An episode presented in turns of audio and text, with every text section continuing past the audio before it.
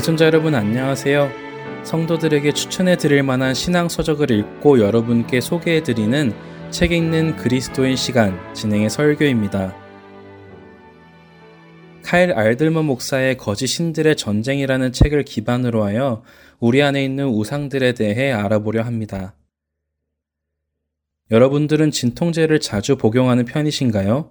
머리가 아프거나 열이 나거나 몸이 어디가 쑤시거나 할 때 우리는 진통제를 복용하고는 합니다. 진통제를 복용하고 나면 신기하게도 열이 떨어지기도 하고 아팠던 머리도 개운해지고 쑤시던 것도 괜찮아지기도 하죠. 그래서 어떤 분들은 진통제를 수시로 드시기도 합니다. 하지만 우리가 잊지 말아야 할 중요한 사실이 있죠.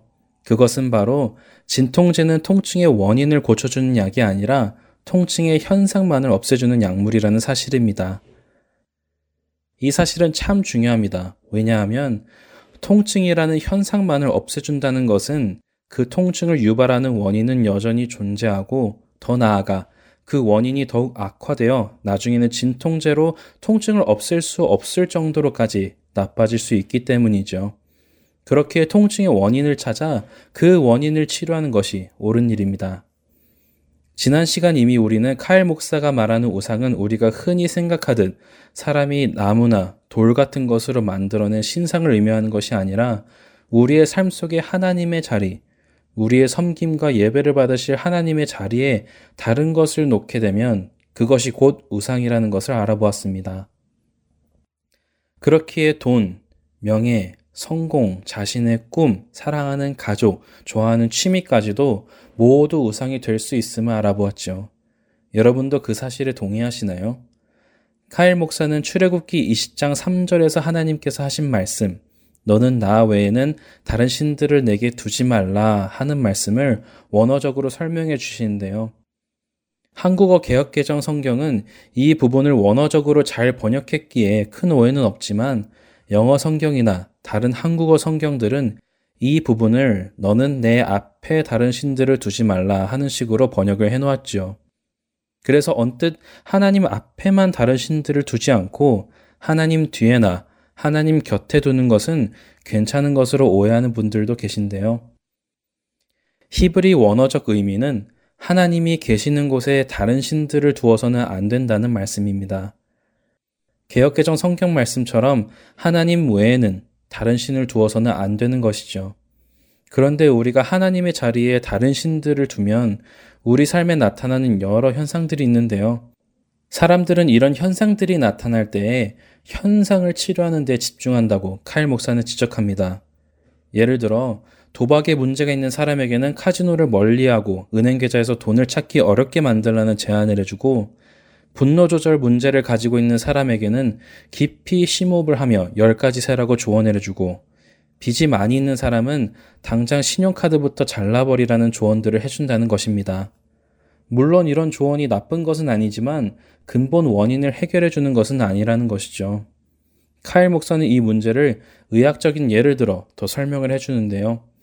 불면증, 허리 통증, 식욕 부진, 불안, 시력 감퇴와 같은 현상이 나타날 때에 사람들은 불면증 약을 먹으려 하고 통증 약을 먹으려 하고 불안을 완화하는 약을 먹으려 하지만 많은 경우 심장 혈관에 문제가 있어서 이런 현상이 나타날 수 있다고 설명하지요. 하지만 대부분의 사람들은 자신의 심장 혈관과 자신에게 나타나는 불면증이나 허리 통증, 식욕 부진과 같은 현상이 관계 없다고 생각한다는 것입니다.